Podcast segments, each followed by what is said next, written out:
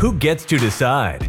A liberty based podcast that brings a little piece of sanity to a confused society drowning in a culture of craziness. And here is your host, Seth Martin. And welcome to another episode of Who Gets to Decide. This is Seth Martin, your host. Thank you for joining. Happy you're here. Glad you're listening. Well, some liberals are taking the side of free speech and actually sticking to civil liberties and principles. And I thought we would take um, a very popular show on HBO, uh, Bill Maher's show, and and listen to what he says about free speech. I think it's always good to listen to the other side, and um, you know try to understand their point of view. But uh, Bill Maher, in fact, he's actually he's actually more free speech oriented than his guest that he has on. You know, a lot of times he has a panel on there. And I don't watch a lot of Bill Maher, but I did see this and I thought it would be important to bring up for those that do watch Bill Maher or, you know, like Bill Maher. I think he's a smart person.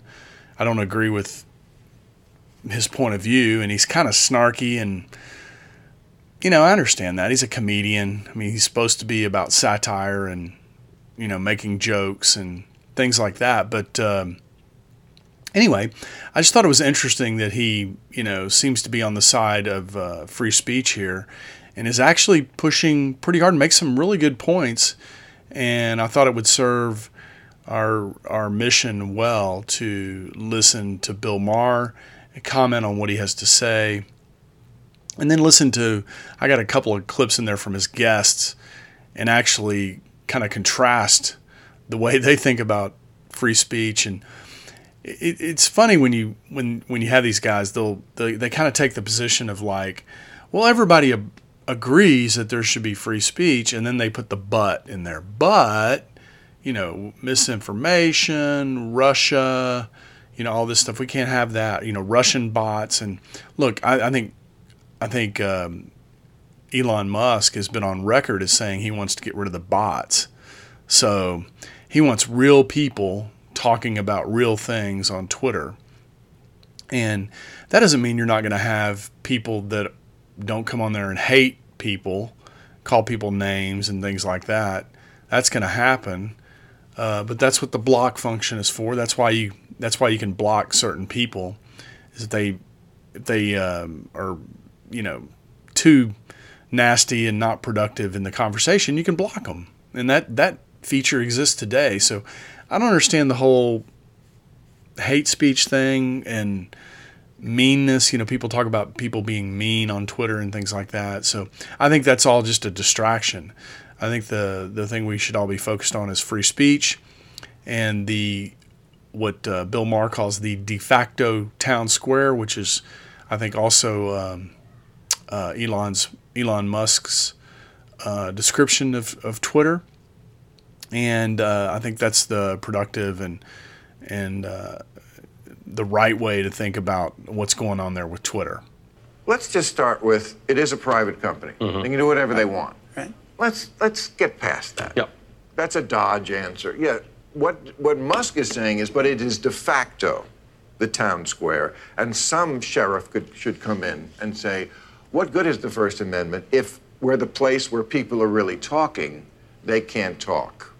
It's a simple point, but a very important question, right? Um, you know, nobody's uh, nobody's out trying to take away your free speech from standing in front of your house and talking, or uh, standing on the side of the road and talking. But where a lot of uh, Republicans and Democrats and just people in the government in general what they don't like about Twitter is the reach that it gives the average person. And they don't like that. They want to control, uh, you know, they, they have a fair amount of control over the media. It's not, you know, it's not, uh, it's not compulsory control or anything like that. It's voluntary, but it's just, it's just that the media is populated with people that share, you know, a, a central, a strong central authority's power. They share that that that idea, and so they're not interested in reporting on um, you know, uh, stories that that push back on that power. COVID was a great example of that, right? You had uh, the the media was pushing the CDC talking points every day, or Dr. Fauci's talking points every day. They weren't they weren't giving they weren't even allowing the other side to be to be shared in the media. Uh, and there were people out there saying, "Hey, you know, um, this ivermectin is an antiviral; it works." Or this hydroxychloroquine, you know, it works. Or hey, the vaccines don't seem to be as effective as Pfizer and Moderna say they are. You know, these were all all these kinds of viewpoints were buried. They just weren't allowed to see the, the light of day. I think what he needs to think about is our democracy, which is struggling at the moment, relies upon an informed electorate. And that's always been a problem for us historically. But social media is not helping us become a more informed electorate. So there's a responsibility, even by a private company or private actors, to say, Am I making a bad situation worse? And how do I get you that town square that is so valuable without wrecking society? And I think Twitter could have a serious conversation with itself about that, as can Facebook. This argument about an informed society is an interesting one because, I mean, I agree with the guy. We don't have an informed electorate, we don't have an informed society. But every day that goes by, our government tries to make it so that you don't have to be informed about anything. They just keep giving people stuff. And, you know, what, what those people see is, I don't have to learn a skill. I don't actually I have to learn anything or do anything. I can just collect from the government. I mean, the government will help me uh, get my business. It'll pave the way for my business. It'll if I'm if I'm uh, not productive and don't want to work, it'll take care of me and pay my rent. You know, HUD will pitch in for half my rent, and the government will buy half my food, and uh, you know, it'll give me credits back for all the kids that I have. You know, just stuff like this, right? So we we don't even we don't really foster a system that even requires an informed electorate. And so to me, that's a whole different story. Um, but what you don't what you don't do is you don't say, well, because we don't have an informed electorate, we're not going to have social media so that people can't share ideas and communicate. I mean, that's that's just dumb. That that's not helping anything. Um, if you want to have an informed electorate, electorate, then maybe you should uh, have better public schools. Uh, or maybe you shouldn't focus so hard on trying to get everybody to vote. You know, why do we want people uninformed to vote? Isn't it better to just let those people that care and understand the issues vote? I mean, this guy, you know, this argument, this is Ali Ali uh, Velshi. Um, I mean, it's just not even a, a very good argument um, and, and, it doesn't have anything to do with free speech. Um, I think it I think it kind of comes under that that control thing. I mean, these guys think they can control everything, and so uh, they want to regulate it and they want to control it and they want to decide who gets to talk and who doesn't, and who gets buried in the conversation and who gets amplified in the conversation. And this, of course, is not what um, Elon Musk is uh, is about. Um, he's he's about no. It's this is anybody that wants to speak and has something to say should be able to say it on Twitter. That's that's what he's about. But that's not really where the argument is. The argument to me is like, has Twitter failed in setting themselves up in the past as the judge of what can go out there? And I would say yes, you have. You failed when you threw the New York Post off of Twitter for talking about Hunter Biden's emails, and it turned out that was a real story. Right. You failed when you said we couldn't read about whether COVID had come from a lab. You failed. Bill Maher's taking a pretty pretty direct approach here, and uh, he's kind of disagreeing with the guy and says, "Look, that's not really where the argument is," and he's right. He's absolutely right. I mean, this is something that politicians constantly do. They deflect the conversation from what the actual argument is. And the argument here here is is that um, the stewards of Twitter failed in in in protecting free speech, and there is a requirement for a new sheriff. And of course, Elon Musk saw that and that's why he decided to buy the company. But he gives some great examples there. Those those are some of the examples we've given on this program. You know, the, the Joe Biden, like him or not, probably would not have been elected had that story been allowed to uh, propagate through the internet. He just just probably wouldn't have been elected. Nobody wants to hire somebody as the president who is that crooked. And that that laptop basically demonstrated that him and his whole family are leeches and crooks and living off the rest of us. Not just with their government salary either. Um, I saw a report the other day that was saying that uh, the Biden family they've been able to connect at least thirty-one million dollars in payments from China. So this doesn't even include Ukraine. This is just China. Thirty-one million dollars in payments to the Biden family. I mean, that's. I mean, why do they get to make $31 million?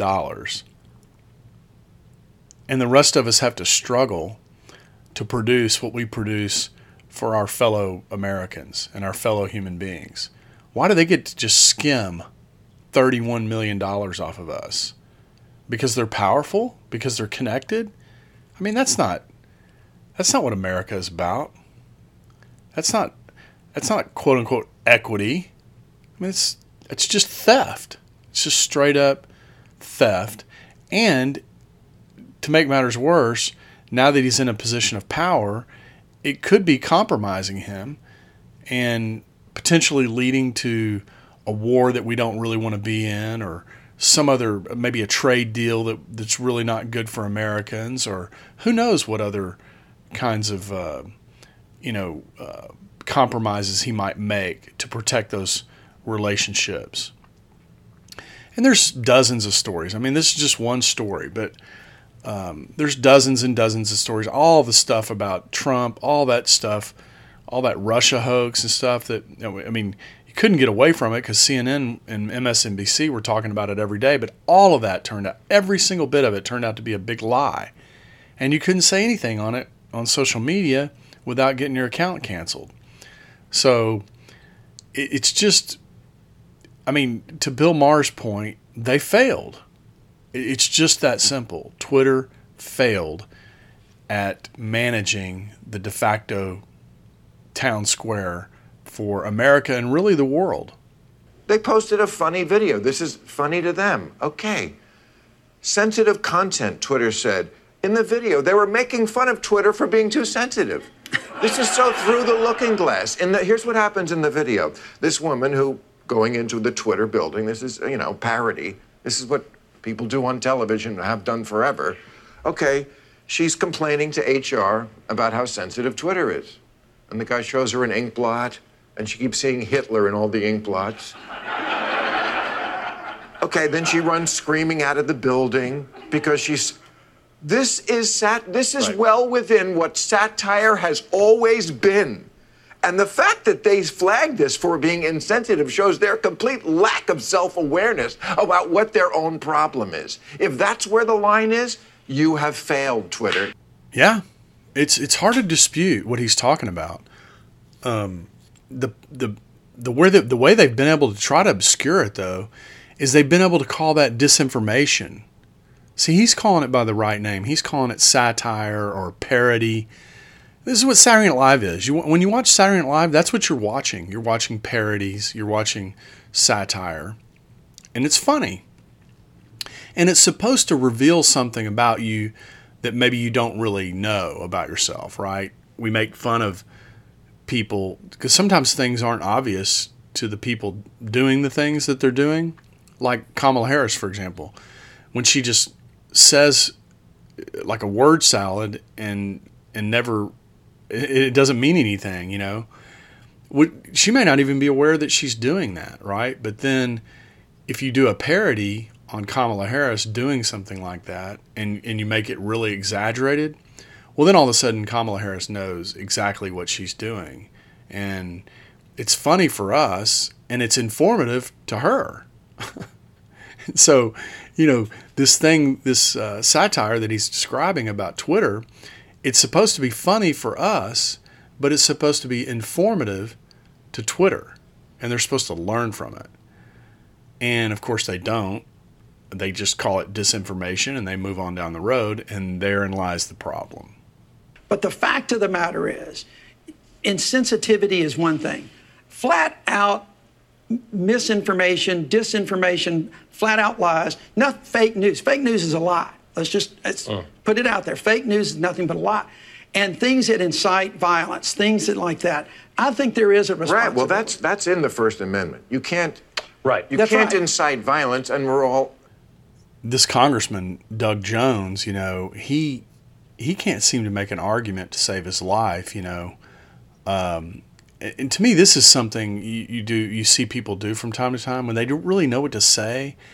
They just kind of talk in circles and he's talking about misinformation and disinformation and and let's just admit that fake news that's a lie you know well, well nobody's disputing whether or not if something is fake whether or not it's a lie or not the problem becomes when people can just declare something is fake when there's other people over there making arguments on the other side saying you know no, that's not fake. Or, you know, no, you're not following the argument. Let me explain. And then those people are just disappeared from the internet because nobody wants to hear their explanation.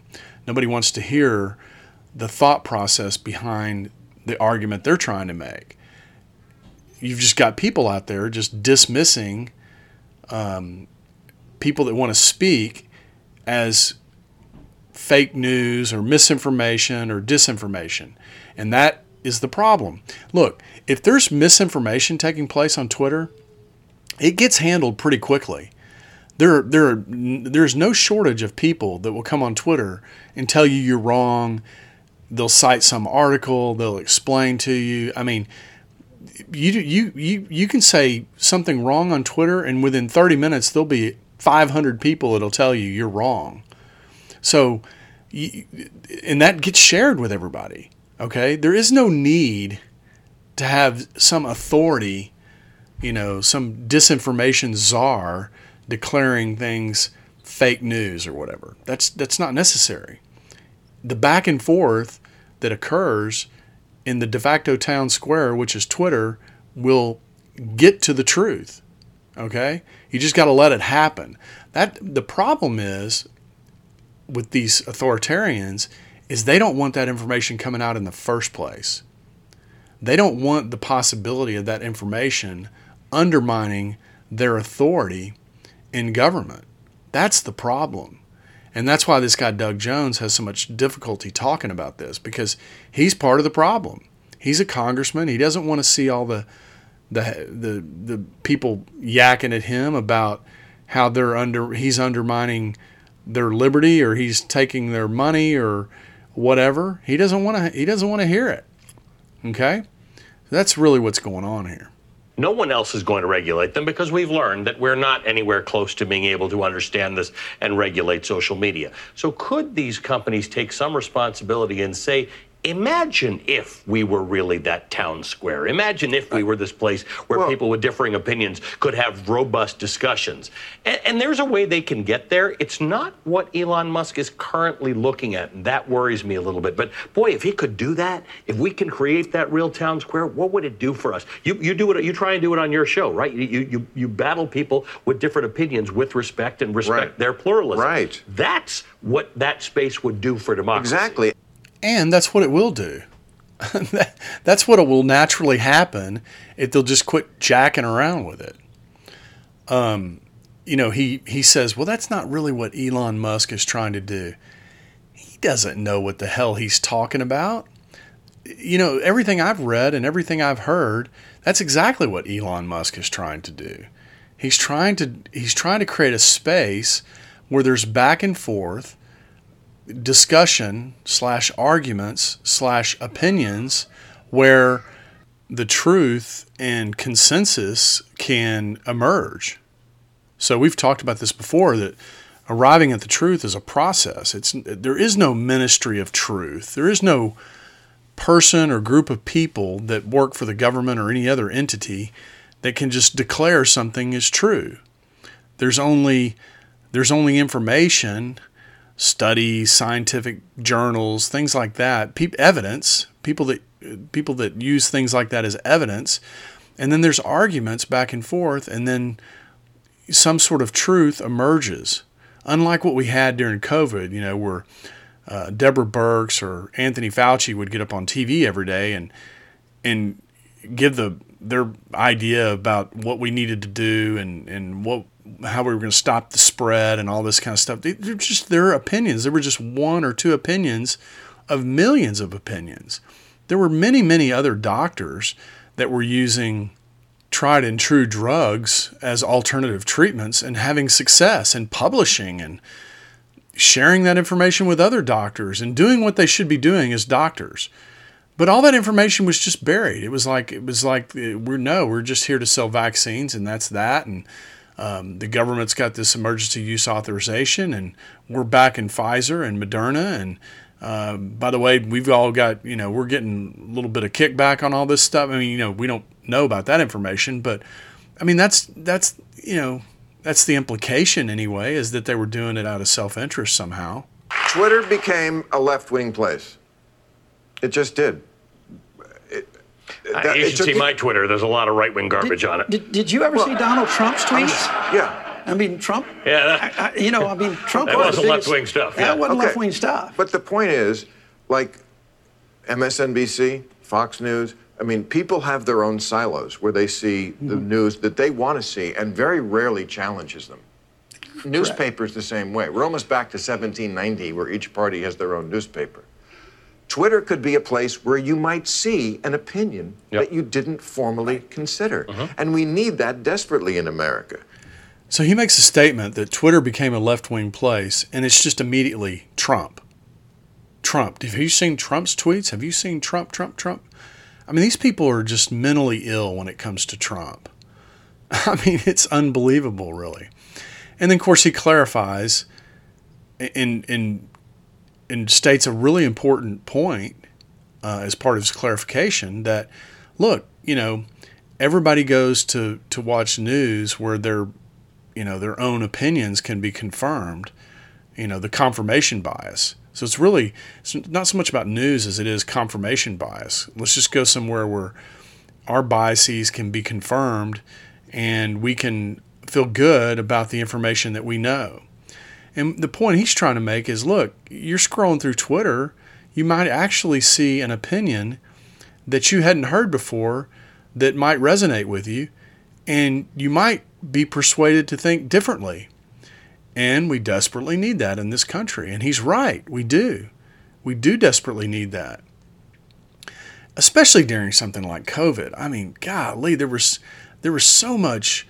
Uh, everything was on in, in terms of information was all on one side. I mean, it was just you just I don't know. You just had massive numbers of people just thinking, well, yeah, you got to get the vaccine. I mean, corporations even were thinking about making it mandatory.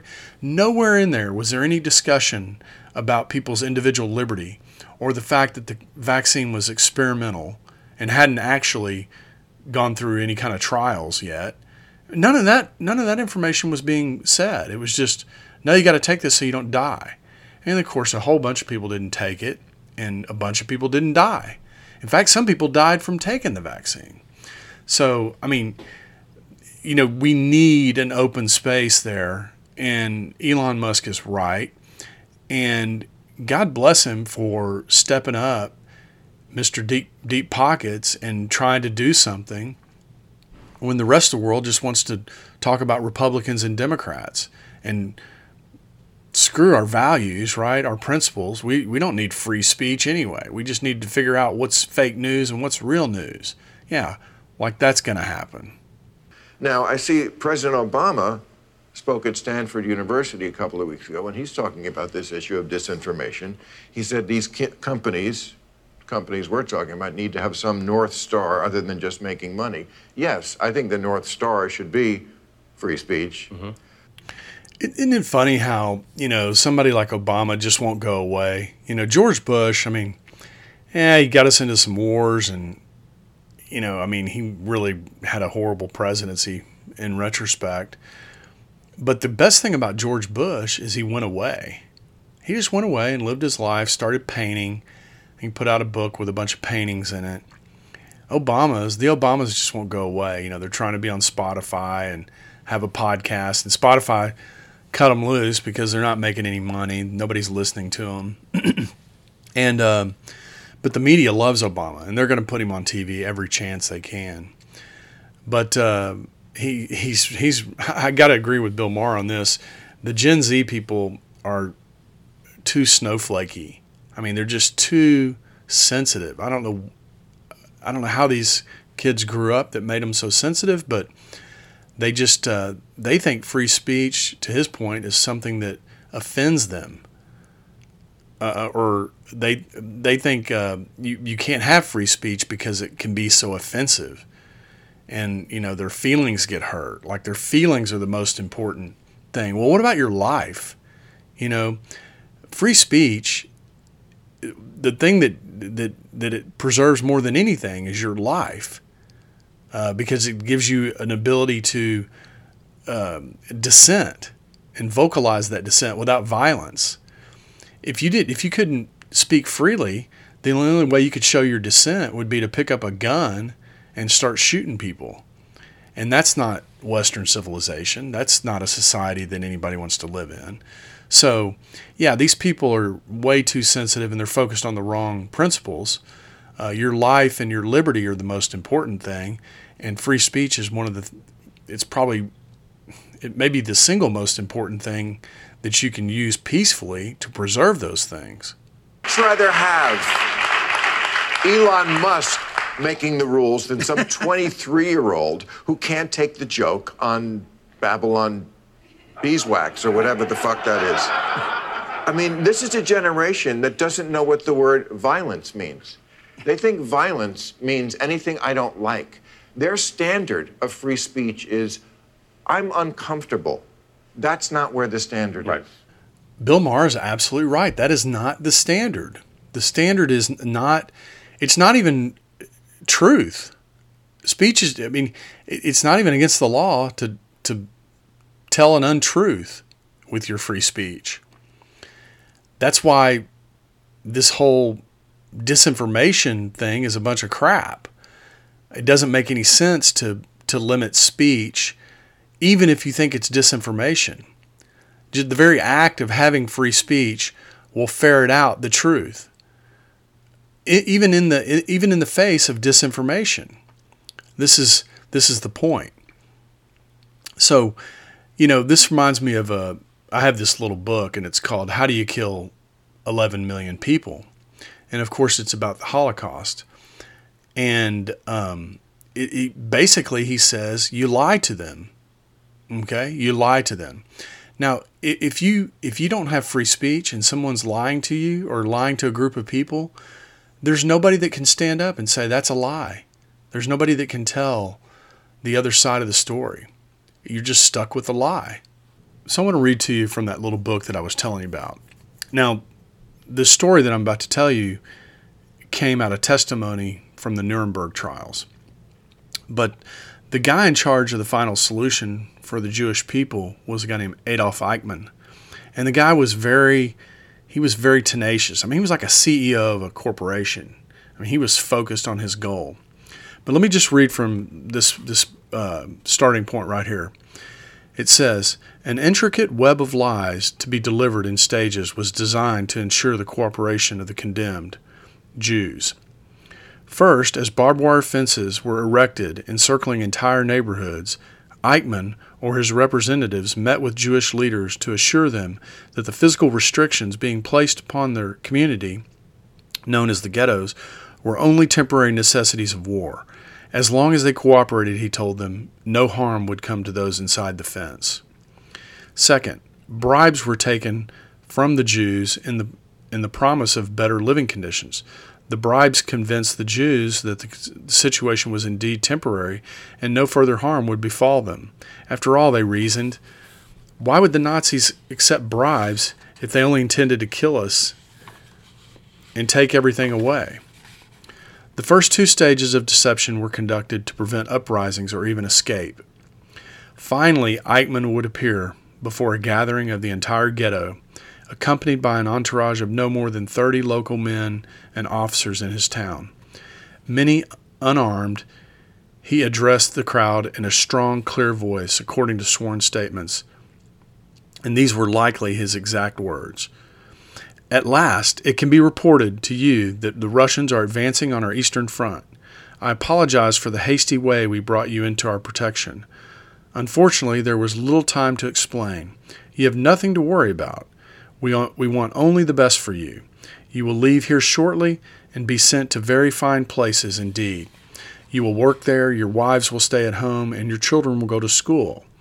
You will have wonderful lives. We will all be terribly crowded on the trains, but the journey is short. Men, please keep your families together and board the rail cars in an orderly manner. Quickly now, my friends, we must hurry. And it goes on to say the Jewish husbands and fathers were relieved by the explanation and confirmed, or excuse me, and com- comforted by the fact that there weren't more armed soldiers. They helped their families into the rail cars.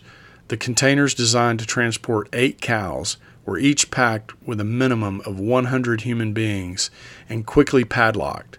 At that moment, they were lost.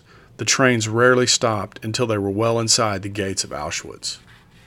Just imagine that you're back in 1941 and you're listening to the news or you're reading the newspaper and it tells you about those first two lies, and you you have no way of uh, knowing whether those are true or not. They were reported by the newspaper, and uh, maybe maybe the only newspaper.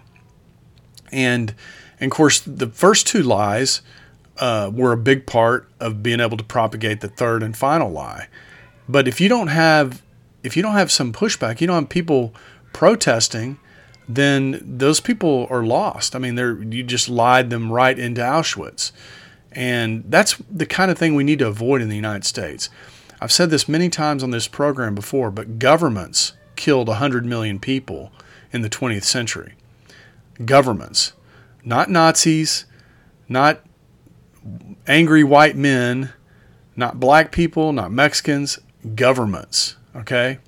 That's what people need to remember, and that's the focus of liberty. Maximizing liberty keeps you from having your government kill you. And if you don't think it's possible, just sit around long enough and it will happen. I mean, these people are insane. And the quicker we come to understand that, the better off we'll be. Right. Yeah, so the, I, I, think what we are missing in the discussion of democracy and or free speech, which is important, I think, to all of us and all of us here, is, is this idea of pluralism, which we do not nurture well enough in this country. The idea that, Bill, my goal tonight shouldn't be get to get you to agree with me. It should be to cherish the fact that you and I hold different views on things, and I wouldn't have been exposed to them if I had not listened to you. Right. Yeah. Right? That's the point. I hope so. Let's make that our north star. Uh, I, I think we can generally agree most Americans are in favor of free speech and preserving it, and they should be well, because when the, the lights go out, you don't get the news, and when you don't get the news, bad things happen. To well, you. Well, most Americans aren't. Yeah. Well, I like Bill Maher's idea better. Just just have free speech as the north star. What I mean, pluralism pluralism comes out of free speech, right? I mean, that's that's a feature of having free speech, uh, or a symptom rather of having free speech. What causes pluralism is the very act of being able to speak freely and having those ideas coalesce in the marketplace of ideas, and then and then they're shared and they're reported on. So I don't know. The guys, these guys just don't want to talk about free speech. They they literally don't want free speech. They want to. This guy Ali Velshi, he's in the media. He wants to be able to decide what you hear and what's true and what's not. He wants to be. He wants to report. He wants to have the power to report on what's true and what's not. And Doug Jones, the congressman, he wants the power to to declare what's true and what's not. So I don't know. You know, these guys they kind of changed the topic here at the end, but uh, I think free speech is a better north star than pluralism. I think pluralism just naturally happens when you have free speech. Certainly not most Americans under 30 because we stopped teaching it in schools. Yes. Civics doesn't exist anymore. They don't know what the, com- the, the, they don't know that free speech. What the fuck does that mean? It hurt my feelings. That's what matters to them. That's what I worry about. I mean, I hear it all the time. Yeah, you know, I think there's a, a respectful way to communicate to people uh, without, you know, telling them they're stupid or their ideas are dumb or anything like that. But you have to know, you have to have some mastery of the subject if you're going to try to convince somebody of something or you're going to try to persuade somebody. Um, these people that just run around and go, that's violence or something, you know, your speech is violence. To me, that's not much different than running around saying healthcare is a right. I mean, you just don't know what you're talking about. You're trying to convince people of something, but um, but you're basically taking advantage of the fact that they don't really understand um, the difference between a positive right and a negative right, and so you're kind of counting on the fact that you know they don't get health care for very inexpensive and it's every time they use it it's it, it, damn near bankrupts them so you want to tell them that they should have it for free. It's it should be a human right.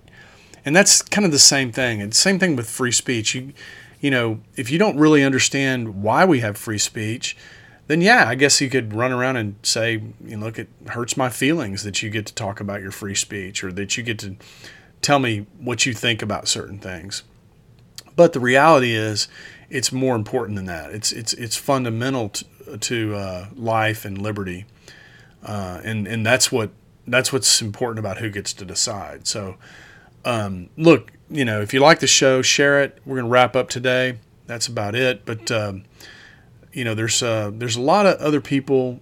You know, whether they hear it from me or they hear it from somebody else, we need to be talking about these ideas in a different way than than just listening to you know, some pundit on the news. Um, one of the things I've been doing lately is watching Kennedy because I like, uh, she has Dave Smith on and she also has uh, um, Scott Horton. And I love these guys because they're so principally minded. You, you can just tell by the way they they talk about uh, whatever the question is, is that they're focused on the underlying principles and they're not focused on being popular or you know what what do Republicans think and what do Democrats think and am I going to get a is somebody in the Democratic Party going to give me a job or somebody in the Republican Party going to give me a job they just they just speak from principle. And that's that's what's so refreshing about some people out there. So look whether you're listening to me you may not like the way I talk about it. I don't have the greatest voice for radio but uh, there are other people out there talking about these things.